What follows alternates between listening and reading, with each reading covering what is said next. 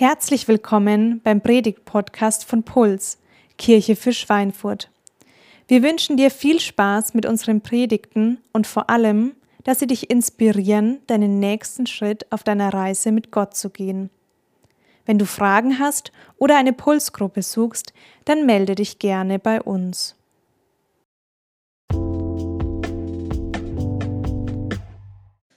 Freue mich äh, auf diesen Vormittag mit euch. Wir sind mitten in der Serie Passion, wie wir Leidenschaft für Jesus und Kirche entwickeln.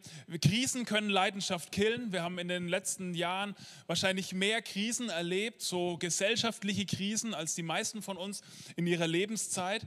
Und gerade jetzt braucht es eigentlich Menschen, die leidenschaftlich Kirche bauen, die leidenschaftlich für Gott und für Jesus leben und deswegen haben wir diese Serie. Und äh, beim letzten Mal haben wir uns damit beschäftigt, wie unsere Leidenschaft für Jesus wachsen kann, wie unsere Leidenschaft für Jesus vielleicht auch neu entzündet werden kann, wenn die irgendwie so ein bisschen erloschen ist. Und wenn du die Predigt verpasst hast, ich mache dir Mut, das nachzuhören oder nochmal anzuschauen, weil es die Grundlage für diese Serie ist.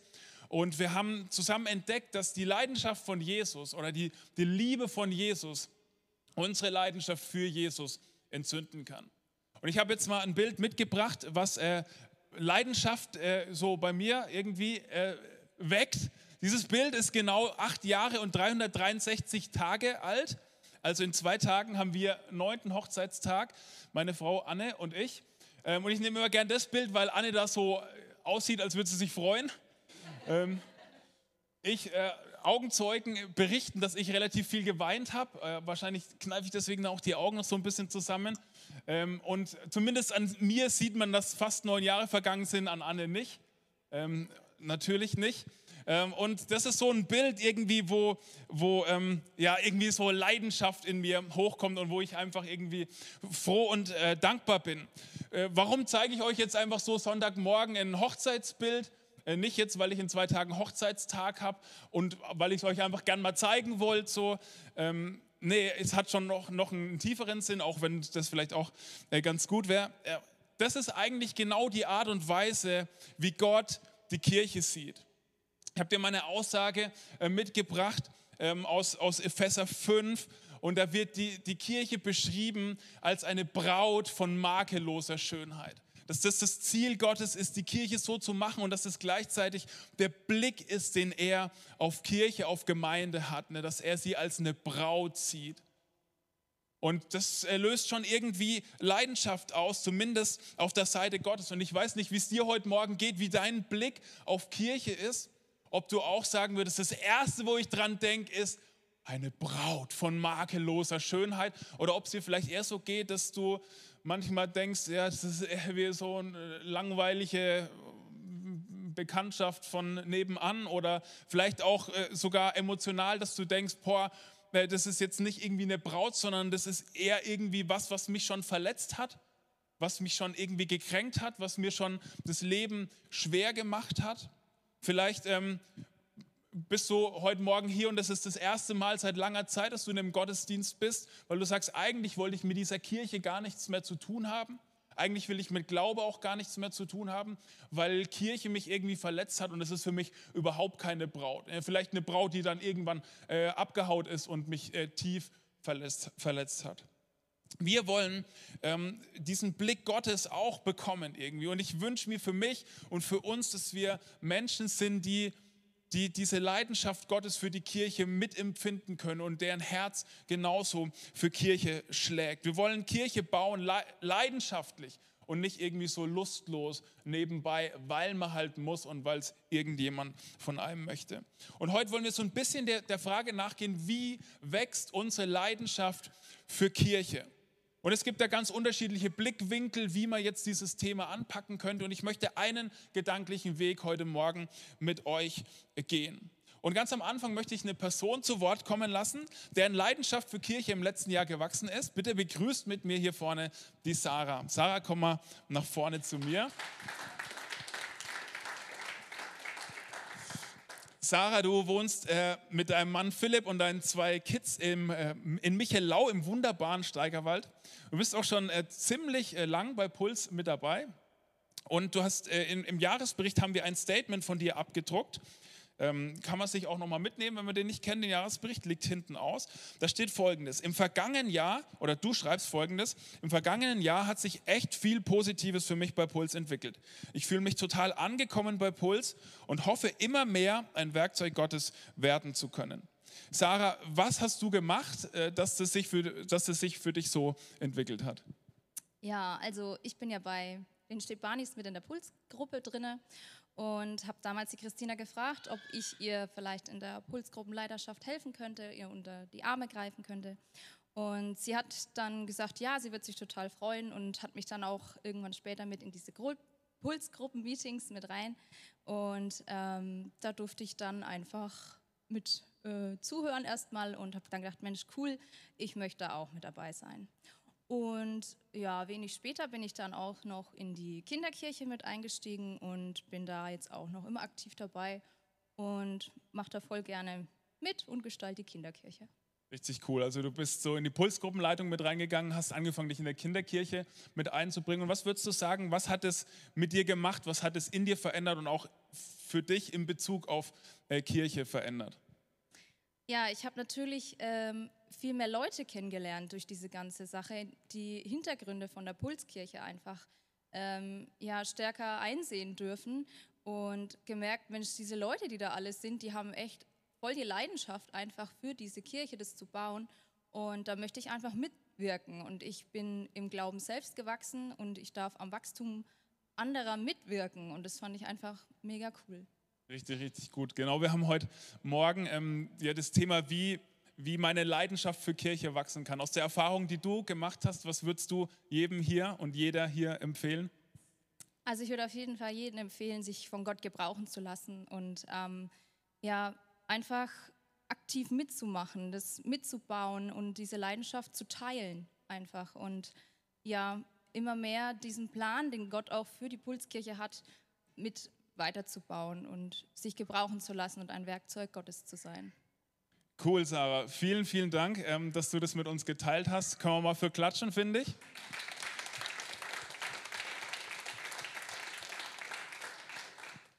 Ja, du darfst dich ähm, widersetzen. Außer du möchtest noch ein bisschen hier bleiben. Ich habe zu Sarah gesagt, eigentlich brauche ich dann danach gar nicht mehr weiter äh, predigen, weil das eigentlich genau das ist, ähm, was, was die Message heute äh, sein soll. Aber wir werden das so ein bisschen biblisch-theologisch noch untermauern, was äh, Sarah aus ihrem Herzen und aus ihrer Erfahrung geteilt hat. Und ich möchte mit euch einsteigen in den Bibeltext äh, aus dem Römerbrief. Das ist äh, ein Brief, den der Apostel Paulus, ein Kirchengründer im ersten Jahrhundert, an eine, an eine Kirche in Rom geschrieben hat. Und es ist echt ein theologisches Manifest, kann man eigentlich sagen.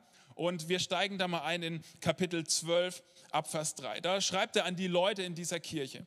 Ich rufe daher aufgrund der Vollmacht, die Gott mir in seiner Gnade gegeben hat, jeden einzelnen von euch zu nüchterner Selbsteinschätzung auf. Keiner soll mehr von sich halten, als angemessen ist. Maßstab für die richtige Selbsteinschätzung ist der Glaube, den Gott jedem in einem bestimmten Maß zugeteilt hat. Paulus sagt hier, hey Leute, ich wünsche mir, dass ihr eine nüchterne Selbsteinschätzung bekommt. Und was er damit meint, ist, denkt nicht höher von euch, aber denkt auch nicht ähm, niedriger von euch. Ähm, dies, diese Aufforderung, die Paulus hier bringt, denkt nicht höher von euch selbst, die verstehen Christen oft irgendwie so ein bisschen falsch und denken, okay, nicht, ich will auf keinen Fall irgendwie auf der Seite höher von mir selber denken, so ein bisschen arrogant werden, vom, äh, vom Pferd fallen, stolz werden. Deswegen schmeiße ich mich lieber direkt auf der anderen Seite vom Pferd so und, und schmeiße mich so in, auf dieser Minderwertseite vom Pferd und sage, ja und, was kannst du, Lukas? Ich? Eigentlich gar nichts. Schau mal, wie tief meine Schultern hängen. Meine Geschichte könnte aus dem Leben eines Taugenichts heißen und so ne. Und ach nee, Stärken. Lass mal lieber drüber schwächen, äh, reden, welche Schwächen ich habe. Die sind nämlich so.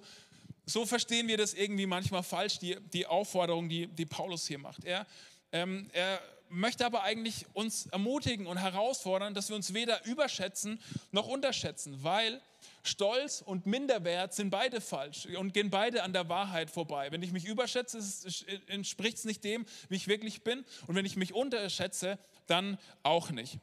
Und die Autoren des Neuen Testaments sind sich extrem einig darin, äh, kannst du bei Petrus lesen und bei Paulus auch an anderer Stelle, dass jeder irgendwie was kann. Jeder von uns kann was. Und deswegen, wenn wir uns unter- oder überschätzen, dann geht es einfach an dem vorbei, wie wir wirklich sind. Und das Ziel, das Paulus für die, für die Leute hat, an die er schreibt, für diese Kirche hat, ist so eine, eine nüchterne Selbsteinschätzung. Also klar, besonnen und reflektiert zu wissen, okay, was kann ich und was kann ich aber vielleicht auch nicht so. Und was er eigentlich äh, bewirken möchte, ist ja ein Selbstbewusstsein.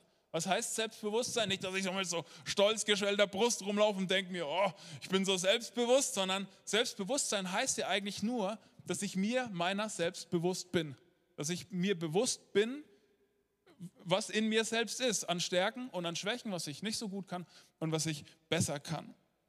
Vers 4 bringt, äh, fort, äh, äh, führt Paulus diesen Gedanken fort und bringt ein Bild. Ich wollte vier Worte auf einmal sagen, das geht halt nicht. Ne? Vers 4. Es ist wie, äh, wie bei unserem Körper. Er besteht aus vielen Körperteilen, die einen einzigen Leib bilden und von denen doch jeder seine besondere Aufgabe hat. Paulus ist echt, er meint es gut mit uns an diesem Sonntagmorgen, weil er ein Bild verwendet, eine Bildersprache verwendet, die sehr eindrücklich ist und auch sehr eingängig ist, die wir alle nachvollziehen können. Eine Logik, die ziemlich einfach ist. Er sagt, hey, okay, ein Körper besteht aus ganz unterschiedlichen Körperteilen. Können wir uns alle vorstellen, weil wir heute früh mit einem hergekommen sind. Deswegen ähm, sind wir gleich mittendrin in dieser Bildersprache. Und er sagt, hey, jedes Teil an diesem Körper hat ganz unterschiedliche Aufgaben. Wenn dir dieses Bild jetzt schon gut gefällt, dann kannst du vielleicht heute Nachmittag oder Abend mal in 1. Korinther 12 eintauchen. Da reitet Paulus noch viel, viel länger und intensiver auf diesem Bild rum. Aber was er sagen möchte ist, an einem Körper gibt es ganz unterschiedliche Körperteile, die unterschiedliche Vorzüge haben und unterschiedliche Fähigkeiten. Da bin ich auch richtig froh, weil wenn ich jetzt zum Beispiel nur Auge wäre, dann würden heute Morgen vor euch 86 Kilo Auge stehen. Es wäre relativ wabbelig, vielleicht auch ein bisschen eklig. Ihr würdet euch vielleicht ein bisschen beobachtet fühlen. Und ich könnte ein paar andere Sachen halt nicht machen. Also unterschiedliche Körperteile haben unterschiedliche Vorzüge, unterschiedliche Fähigkeiten und auch unterschiedliche Aufgaben. Also das, dieses 86 Kilo Auge könnte viele Sachen gar nicht machen, die mein Körper machen kann, weil er eben nicht nur 86 Kilo Auge ist. Und jedes Körperteil hat eine ganz besondere Aufgabe. Und die Körperteile sind unterschiedlich offensichtlich. In den letzten zehn Minuten, in denen ich jetzt hier schon vorne mich so auf und ab bewege, haben die meisten von euch schon meinen linken Arm äh, mal wahrgenommen, gesehen, weil der irgendwie sich bewegt hat. Meinen rechten vielleicht auch. Aber die wenigsten von euch haben meine Milz gesehen in Aktion. Aber ich kann euch verraten, sie tut ihren Dienst so. Wenn ich jetzt einen Milzriss hätte, spontan oder so, dann würde niemand es sehen, aber ich würde irgendwann einfach umkippen. So. Und genauso ist es, wie es im Körper ist, dass Teile unterschiedlich offensichtlich sind, kann man dann nicht auf ihre Wichtigkeit schließen. Genauso sagt Paulus, ist es in der Kirche auch. Es sind, die, die Körperteile sind unterschiedlich offensichtlich, aber das, von daher können wir nicht auf ihre Wichtigkeit schließen.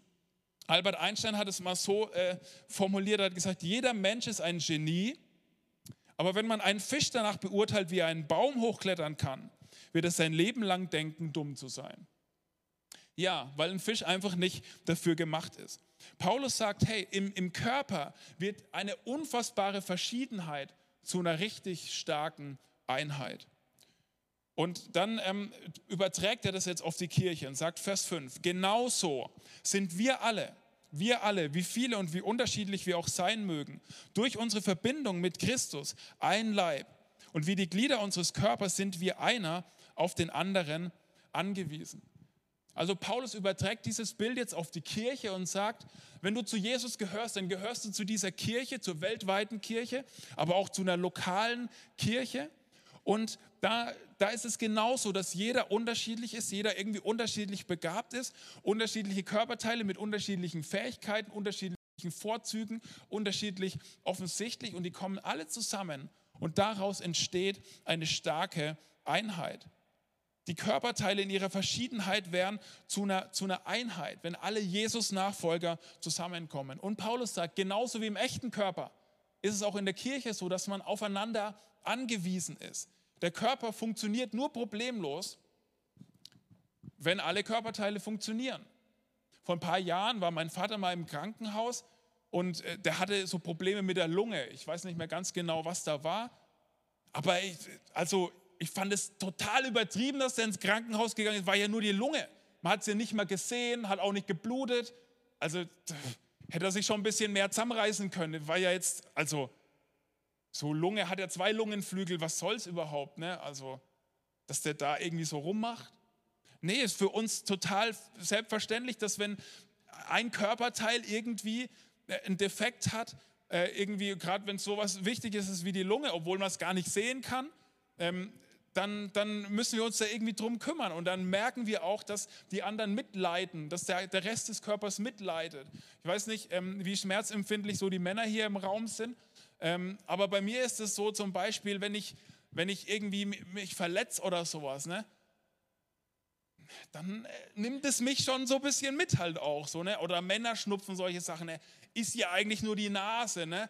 aber der ganze Körper leidet dann so ein bisschen mit. So, ne? Oder ich habe hier so mir gestern irgendeinen Spreißel oder sowas in den Daumen gerammt und irgendwie merke ich das immer mal wieder so. Ne? Jetzt spiele ich die ganze Zeit so dann rum, drücke da dran rum. So, ah, ist ja eigentlich nur der Daumen. Aber wir merken das, dass, dass wir irgendwie in unserem Körper aufeinander angewiesen sind. Und in der Kirche ist es genauso. Wenn ein was nicht funktioniert in der Kirche, dann betrifft es die ganze Kirche. Wenn einer von uns einen Splitter hat irgendwo oder sich geschnitten hat oder so oder irgendwie äh, seine, seine Funktion nicht ausüben kann, dann merkt es die ganze Kirche. Die Kirche funktioniert nur, wenn alles zusammenkommt und zu so einem gemeinsamen Körper wird. Kirche funktioniert nur, wenn jeder das tut, was er kann, egal ob sichtbar oder unsichtbar. Und dann ähm, vertieft Paulus diesen Gedanken noch, Vers 6 und sagt, denn die Gaben, die Gott uns in seiner Gnade geschenkt hat, sind verschieden. Jetzt kommt Paulus da noch mal ein bisschen näher ran an das Thema. Was meint Paulus hier mit Gaben? Meine die Geschenke unter dem Weihnachtsbaum? Nicht in erster Linie, aber das, wovon er spricht, ist schon so eine Art Geschenk. Er spricht, dahinter steckt das Wort Charisma und man spricht äh, in der christlichen Fachsprache von Gnadengaben oder von Geistesgaben. Und wir können das hier so ein bisschen synonym verwenden für eben diese geistlichen Begabungen, die der Heilige Geist schenkt, aber auch für natürliche Fähigkeiten, für Skills, für erlernte Begabungen oder erlernte Fähigkeiten. Weil wenn der Heilige Geist dazukommt in dem Leben von einem Nachfolger, dann veredelt er das und kann das alles, egal ob das jetzt eine per se eine Geistesgabe ist oder vielleicht eine natürliche Begabung oder eine erlernte Fähigkeit, veredeln und nutzen für die Kirche. Und Paulus sagt, diese Gaben sind ganz unterschiedlich, wie, genauso wie die, die Körperteile unterschiedlich sind. Und alles muss irgendwie zusammenkommen. Wir lesen weiter in Vers 6. Und jetzt haut er richtig seine, seine Punkte raus, das, was ihm hier an dieser Stelle wichtig ist. Wenn jemand die Gabe des prophetischen Redens hat, ist es seine Aufgabe, sie in Übereinstimmung mit dem Glauben zu gebrauchen. Wenn jemand die Gabe hat, einen praktischen Dienst auszuüben, soll er diese Gabe einsetzen. Wenn jemand die Gabe des Lehrens hat, ist es seine Aufgabe zu lehren. Wenn jemand die Gabe der Seelsorge hat, soll er anderen seelsorgerlich helfen. Wer andere materiell unterstützt, soll es uneigennützig tun. Wer für andere Verantwortung trägt, soll es nicht an der nötigen Hingabe fehlen lassen. Wer sich um die, um die kümmert, die in Not sind, soll, soll es mit fröhlichem Herzen tun. Ich habe das extra farblich markiert, stimmlich markiert und ich glaube, wir können irgendwie so ein bisschen rausspüren an den, diesen Wiederholungen, die Paulus hier bringt, was sein Punkt ist, worauf er raus möchte. Wo, worauf will er raus? Gebrauchen, einsetzen, Aufgabe, helfen, tun. Mit diesen Worten macht er deutlich, hey, finde raus, welches Körperteil an diesem Körper du bist und fülle deine Funktion aus. Diese Gabe alleine, dass Gott dir was geschenkt hat, alleine tut es noch nicht. Diese Gabe ist gleichzeitig auch für dich eine Aufgabe. Und das ist das, was Paulus uns mitgeben möchte und was die Message für dich und für mich heute Morgen ist. Deine Gabe ist auch eine Aufgabe, ist deine Aufgabe. Gott hat dich begabt, auch wenn du das manchmal vielleicht nicht so zulassen möchtest, weil du dich auch gern so von dieser, der Minderwertseite vom Pferd schmeißt auch wenn du das vielleicht nicht so an dich ranlassen möchtest, Gott hat dich beschenkt. Er hat dir etwas gegeben, äh, dir was anvertraut, dir Fähigkeiten und so ein Begabungsset anvertraut. Und er hat es gemacht, er hat dich damit beschenkt, damit du zu einem Geschenk für andere werden kannst. Er hat dich nicht nur begabt, sondern auch beaufgabt. Äh, Paulus sagt es an anderer Stelle, dass das Wirken des Geistes sich auf, auf bei jedem auf andere Weise zeigt. 1. Korinther 12 ist es auch. Und er sagt aber immer geht es um den Nutzen der Gemeinde. Was er damit sagen möchte, ist, hey, du wurdest beschenkt, dass du zum Geschenk für andere werden kannst. Du, du hast eine bestimmte Funktion, wie das Auge die krasse Begabung hat zu sehen, nützt dieses Auge dem Körper nur, wenn es diese, diese Begabung einsetzt oder diese Fähigkeit einsetzt und nutzt. Und der, der Rest des ganzen Körpers kann davon profitieren. Ich möchte es mal mit einem sehr einfachen Bild nochmal veranschaulichen. Stellen wir uns mal vor, meine Begabung wäre es Gummibärchen. Stellen wir uns das einfach mal vor. Ich wäre richtig stark, richtig gut, richtig begabt in Gummibärchen. Was könnte ich dann tun? Ich könnte mich über diese wunderbare etwa 500 Gramm, 250 Gramm Packung äh, Gummibärchen extrem freuen, mir die zu Hause aufhängen. Ich könnte auch jeden Tag so einen Freudentanz außenrum machen. Ich könnte die auch alle aufmachen und einfach in mich reinstopfen. Ich könnte aber auch durch die Reihen gehen und von meinen Gummibärchen was verschenken und einfach sagen, hey Eva, das ist für dich. Christian, für dich. Ah, ich, kann, ich kann halt besser Gummibärchen als werfen. Ähm, aber ich möchte einfach, dass jeder was hat von diesen Gummibärchen. Wenn ihr keine Gummibärchen mögt, könnt ihr euch später, wenn die Kinderkirche vorbei ist, richtig bei den, bei den Kindern beliebt machen. Deswegen solltet ihr die auf jeden Fall fangen. Und ich kann dann einfach mit meiner Gummibärchenbegabung vielen Leuten was Gutes tun. Oh, bis in die letzte Reihe. Ja, auch in der letzten Reihe muss man hellwach sein, wenn Gummibärchen geworfen werden. Aber das ist dieser Gedanke dass ich eben das, das, was Gott mir geschenkt hat, nicht für mich behalte, sondern dass ich damit zum Geschenk für andere werde. Dass meine Gabe eine Aufgabe wird und nicht nur eine Gabe für mich ist, sondern eine Gabe an andere, weil sie merken, ähm, dass Gott es gebraucht, vielleicht im, ganz persönlich im Leben von Einzelnen, aber auch in der ganzen Kirche. Und vielleicht denkt man sich jetzt auch, hey, ja, warum soll ich denn überhaupt so leben? Warum was habe ich denn davon? Warum lohnt sich das denn? Was sollte denn der Grund dafür sein, so zu leben? Und die Gummibärchen nicht nur für sich zu behalten.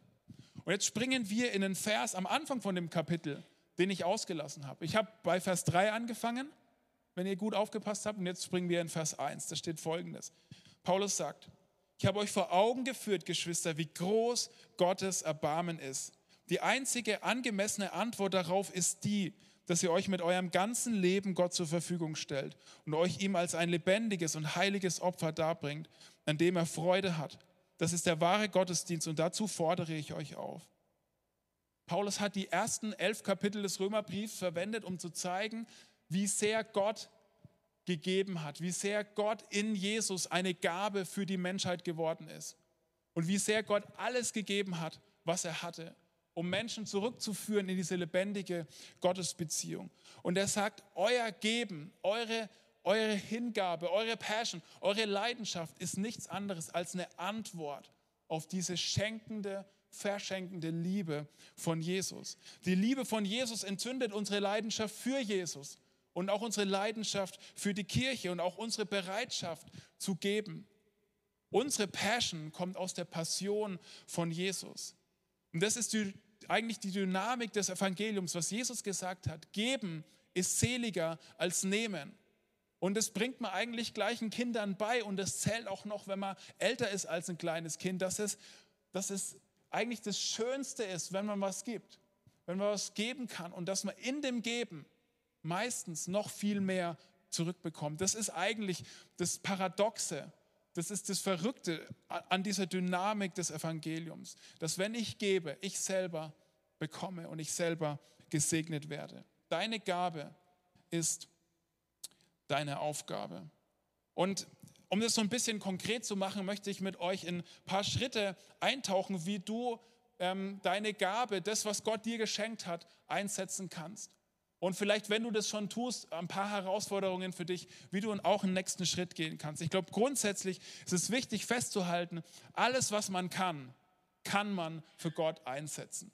Ich habe mich, ähm, äh, ich arbeite ja zum Teil mit 50 Prozent als Jugendreferent und war in Deutschland schon in vielen Gemeinden und habe mit Jugendlichen auch über das Thema geredet, was ihre Begabung ist, was ihre Berufung ist. Und ich kann mich an ein Gespräch erinnern, wo jemand zu mir gesagt hat, für mich gibt es keinen Platz im Bereich Gottes. Ich kann nicht vor Menschen sprechen, ich kann nicht Musik und ich kann nicht mit Kindern. Deswegen kann Gott mich nicht gebrauchen. Und dann habe ich zu ihm gesagt, Ich verstehe es, dass du so denkst, weil viele Kirchen nur in diesen Dimensionen denken. Aber alles, was man kann, kann man für Gott einsetzen. Egal, was du kannst. Überleg erst, was du kannst und dann überlege, wie du das maximal für Gott einsetzen kannst. Es kommt nämlich nicht darauf an, welche Begabung man hat. Es sind alle gleichwertig. Es kommt nur darauf an, was man damit macht und wie man es irgendwie für Gott nutzbar macht. Und ich glaube, dass drei Schritte uns helfen können, um unseren Platz zu finden, um unseren Platz einzunehmen. Das erste ist orientieren. Und ich glaube, es geht darum zu sagen, hey, ich bete dafür, dass Gott mich bereit schafft, wirklich jemand zu sein, der gerne gibt, der diese, diese, Gabe, äh, diese Gabe auch bereit ist, anderen zur Verfügung zu stellen. Beten und bereit sein. Und dann kann man sich Orientierungsfragen stellen. Welche Tätigkeiten liegen mir? Welche Fähigkeiten habe ich mir leicht aneignen können? Welche Tätigkeiten geben mir eine innere Befriedigung? Bei welchen Tätigkeiten verliere ich das Zeitgefühl? Auch die Frage nach der Leidenschaft. Was liegt dir am Herzen? Was würdest du gerne verändert sehen? Was fehlt dir in dieser Kirche? Könnte ein starker Hinweis darauf sein, wo du als Körperteil in dieser Kirche eine, eine wichtige Funktion einnehmen könntest. Alles, was man kann, kann man für Gott einsetzen. Also in dieser Orientierungsphase heißt es einfach mal anzufangen, rauszufinden, was hat Gott eigentlich in mich reingelegt? Und wie kann ich das am besten für Gott einsetzen? Wie könntest du das ganz konkret machen? Wir haben auf unserer Homepage im Bereich nächste Schritte, einen Bereich, der heißt Mitarbeiten. Da findest du fast alle Bereiche, die wir in der Kirche haben und einen Gabentest. Ähm, du kannst dich da anmelden und dann bekommst du einen Gabentest zugeschickt und ein Leiter aus unserer Kirche nimmt sich 30 Minuten Zeit, um diesen Test mit dir auszuwerten und dann zu überlegen, was könnte dein Platz in dieser Kirche sein. Das ist unser Angebot, um dir das möglich zu machen, was, was Sarah erlebt hat. Dass wenn ich ein Teil bin davon, dass dann meine Leidenschaft steigt und meine Verbindung steigt. Das, der zweite Schritt ist ausprobieren. In unseren Teams muss es immer möglich sein, dass man Dinge ausprobieren kann. Und nur weil ich sage, ich würde es gerne mal ausprobieren, heißt es nicht, dass ich bis Jesus wiederkommt in diesem Team bleiben muss. Es gibt auch bei unseren Teams auch immer einen Ausgang. Und unsere Teamleiter geben Raum zum Ausprobieren. Und du musst nicht perfekt sein, um irgendwas auszuprobieren und irgendwo reinzuwachsen. Und dann darfst du dir auch bereit sein, einzugestehen, okay, ich habe das ausprobiert, aber es ist einfach nicht mein Ding. Und wir wollen auch eine Kultur haben, wo man sich Feedback holen kann, aber auch Feedback bekommen kann und es annehmen kann. Weil es ist, für mich ist es gut, dass irgendwann mal irgendjemand zu mir gesagt hat, hey, oder ich vielleicht auch selber gemerkt habe, du kannst gar nicht so gut singen. Es ist für euch gut und es ist für mich auch gut. Weil sonst würdet ihr mich irgendwie immer so innerlich auslachen, wenn ich hier singen würde. Und so kann es für jeden von uns gut sein, wenn auch mal jemand uns freundschaftlichen Arm auf die Schulter legt und sagt, hey, ich schätze es, dass du dich da ausprobiert hast. Aber hey, lass uns an einer anderen Stelle schauen, wo du vielleicht noch besser deinen Platz einnehmen kannst. Und das dritte ist durchstarten. Weißt du, mit dieser Gabe, die Gott uns gegeben hat, da gibt es keine falsche Zurückhaltung. Diene heftig. Starte durch und werde jemand, der dieses, dieses, seine Gummibärchen einfach raushaut und, und den Menschen und der Kirche zur Verfügung stellt und Gott zur Verfügung stellt. Entwickle deine Gabe weiter. Such dir Vorbilder, die deine Gabe vielleicht in einem größeren Maß haben und versuche von ihnen zu lernen. Such dir Inspiration über Menschen, über Bücher, über Schulungen, über Podcasts, was auch immer. Und wir haben das als dritten Wert in unserer Kirche, dass wir unser Bestes geben wollen. Da geht es nicht um Perfektion, sondern einfach mit den fünf Broten und zwei Fischen, die Gott uns geschenkt hat, die Gott hinhalten und sagen, mach du was draus, mach du was damit. Das heißt es, unser Bestes zu geben. Was steht auf dem Spiel? wenn wir diese Schritte nicht gehen. Es steht auf dem Spiel, dass wir nie unseren Platz an dem Leib von Jesus finden, dass wir nie unseren Platz in diesem Körper von Jesus finden und dass wir nie diesen, diese, diese, diese Gänsehautmomente erleben, wo wir merken, okay, okay krass, Gott gebraucht mich gerade in diesem Moment, in meinem Leben und im Leben von anderen. Und was steht auf dem Spiel? steht auf dem Spiel, eine Kirche steht auf dem Spiel. Es kann sein, dass wenn du deine Gabe für dich behältst, dass wir eine blinde Kirche sind, dass wir eine, Kirche sind mit einem Meniskusriss, dass wir eine Kirche sind mit ähm, einem fehlenden Ohrläppchen oder sagen wir mal Ohr oder was auch immer. Aber dass wir irgendwie eine Kirche sind, wo was fehlt. Und das, das wollen wir nicht sein. Und vielleicht löst es aber auch was in dir aus, dass du dir denkst, hä, ist es jetzt hier so eine Arbeitskirche, da muss man kommen Und da muss man dann halt arbeiten und dann wird man eingespannt und reingetrieben und reingehetzt. Nein, du darfst hier auch als erstes sein. Das Sein kommt immer vor dem Tun. Ein Körper hält es auch mal aus, wenn ein Arm gebrochen ist und der Arm einfach sagt, ich brauche jetzt mal eine Pause. Ich brauche jetzt mal acht Wochen, bis ich wieder Kraft habe. Aber für den Körper ist es nicht gut, wenn der Arm für immer sagt, ich mache mal Pause. Ich habe jetzt keinen Bock mehr. Ich mache mal Pause. Deswegen ist das Ziel schon, dass wenn du hierher kommst, dass du heilen kannst, dass du auftanken kannst und dass du auch mal sagen kannst, ich, ich mache eine Pause und ich bin gerade irgendwie, mein Arm ist gebrochen oder ich bin dieser gebrochene Arm. Aber wir wünschen uns für jeden hier, dass er oder sie, dass du deinen Platz finden kannst. Und dieses begabungsorientierte Denken heißt auch nicht, dass man immer nur das macht, wo man gerade richtig Bock drauf hat und wo man gerade total den Begabungsflash erlebt und sagt, das ist genau mein Ding. Weißt du, heute Morgen mussten Stühle hier gestellt werden und Leute haben Stühle gestellt. Warum? Einfach, weil es gemacht werden muss. Manchmal muss man einfach dienen. Und ich möchte dir Mut machen, den nächsten Schritt zu gehen und zu überlegen, okay, was heißt es für mich, ein Körperteil am Leib von Jesus zu sein? Vielleicht ähm, musst du diese Schritte nochmal durchgehen. Vielleicht merkst du auch, dass du eigentlich weißt, was dein Platz ist, aber dass du in der letzten Zeit deine Gummibärchen für dich behalten hast. Und dass es irgendwie dran wird zu überlegen, okay, wo kann ich meine Gummibärchen wieder viel mehr verteilen? Vielleicht heißt es auch, dass du deinen Platz schon gefunden hast und dass es deine Aufgabe sein könnte, anderen zu helfen, ihren Platz zu finden, sie mit reinzunehmen, sie ermutigen und zu sagen, hey, ich glaube, du könntest mal dieses Team ausprobieren. Die zwei Fragen, die du dir stellen kannst, ist, was kannst du? Und wie willst du das für Gott und die Kirche und für andere einsetzen? Und vielleicht könnte ein konkreter Schritt sein, auf die Homepage zu gehen, auf diese Mitarbeitenseite zu gehen, dir das mal anzuschauen und vielleicht dir diesen Gabentest zu holen. Konkret haben wir eigentlich zwei Teams auf dem Herzen, die wir, die wir starten wollen und die wir eigentlich unbedingt brauchen. Und vielleicht hast du selber auch ein Anliegen, wo du merkst, vor in dieser Kirche fehlen Sachen. Vielleicht könntest du die Person ähm, sein, das zu starten. Wir, wir wollen gerne ein Kaffeeteam starten, dass es nach dem Gottesdienst immer Kaffee geben kann und wir einfach noch ein bisschen zusammen chillen können. Und wir wollen gerne ein Aufbauteam starten. Da könnten vier Personen wenn wir vier Personen für ein Aufbauteam hätten, könnten einen extremen Unterschied machen mit einem Zeitaufwand von vielleicht zweieinhalb Stunden, drei Stunden im Monat. Und so kann man mit kleinen Möglichkeiten, mit, kleinen, mit, mit kleinem Invest schon einen großen Unterschied machen. Deine Gabe ist deine Aufgabe. Und ganz am Anfang habe ich euch das Bild von meiner Hochzeit gezeigt. Bei Hochzeiten ist es ja, glaube ich, so ein, so ein Trend, so ein bisschen, dass man so einen First Look inszeniert. Egal, ob der in der Kirche ist oder irgendwo auf so einer Wiese, wo sich dann Rücken an Rücken stellt und sich dann umdreht und so. Und das wird dann fotografiert und gefilmt und so. Und der Moment, wo der Bräutigam die Braut zum allerersten Mal sieht. Und ich nehme dich mal mit rein in den First Look, wenn Jesus seine Braut zum allerersten Mal sieht die Kirche, die er als Braut bezeichnet, als eine makellose Braut. Und zwar lesen wir das im letzten Buch der Bibel, Offenbarung 19.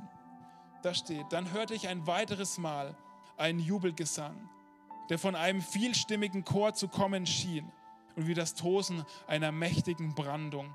Das ist immer so, wenn die Leute dann aufstehen, wenn die Braut reinkommt. Ne? Und wie ein gewaltiges Donnerrollen klang. Halleluja, gepriesen sei der Herr, denn er ist es, der von jetzt an regiert er ist unser Gott, der allmächtige Herrscher. Lasst uns jubeln vor Freude und ihm die Ehre geben, denn jetzt wird die Hochzeit des Lammes gefeiert. Seine Braut hat sich für das Fest bereit gemacht. Sie durfte sich in reines, strahlendes, weißes Leinen kleiden. Das ist dieser First Look. Und wenn du ein Teil bist von diesem Leib von Jesus, dann bist du Teil von dieser Braut. Und dann darfst du jetzt schon dazu beitragen, diese Braut herzurichten, diese Braut schön zu machen, diese Braut strahlen zu machen. Das ist jetzt vielleicht eher so ein Bild, was in den Herzen der Frauen was zum Klingen bringt. Für die Männer vielleicht noch so dieser Gedanke, weißt du, die Kirche, die Kirche ist das einzige Projekt in der gesamten Menschheitsgeschichte, das garantiert erfolgreich sein wird. Die Kirche ist das einzige Projekt in der gesamten Menschheitsgeschichte, das am Ende garantiert erfolgreich sein wird. Und Paulus sagt, weil wir wissen, dass nichts von dem, was wir investieren, vergeblich sein wird. Deswegen können wir enthusiastisch, leidenschaftlich diesem Jesus dienen. Und ich möchte jetzt gerne noch beten. Vielleicht bist du heute hier und sagst dir, hey, ich habe überhaupt noch gar keine Beziehung zu Jesus.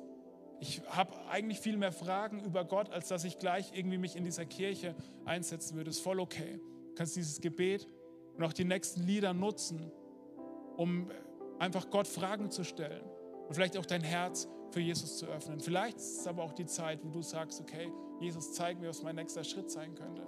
Zeig mir, wie ich meine Funktion an diesem Leib als Körperteil ausüben könnte. Und dann merken, wie meine Leidenschaft für Kirche wächst. Genau dafür möchte ich jetzt noch beten. Vielen Dank, Jesus, dass du die Kirche so leidenschaftlich siehst, wie ein Bräutigam seine Braut sieht. Und danke, dass du, obwohl in der ganzen Kirchengeschichte da schon viele Runzeln und Flecken an dieser Braut war, dass du da immer noch dran festhältst. Und dass du der Kirche dein Wort gegeben hast. Und dass du mit der Kirche einen Bund geschlossen hast. Und danke, dass wir ein Teil sein dürfen davon. Danke, dass du uns unseren Platz in dieser Kirche zeigen möchtest.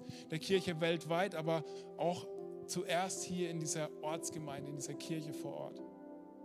Und du siehst jeden hier im Raum, du siehst, wie es uns gerade geht, ob wir uns gerade eher so fühlen wie ein gebrochener Arm oder wie ein kraftstrotzender Arm, der aber irgendwie diese Kraft nicht auf die Straße bringen kann. Ich möchte beten, dass du uns zeigst, was unser nächster Schritt sein könnte bei diesem Thema. Und ich möchte beten, dass in dem Entdecken, in dem Herausfinden, in dem Durchstarten, du uns Leidenschaft schenkst für deine Kirche, für die du so viel Leidenschaft hast. Amen.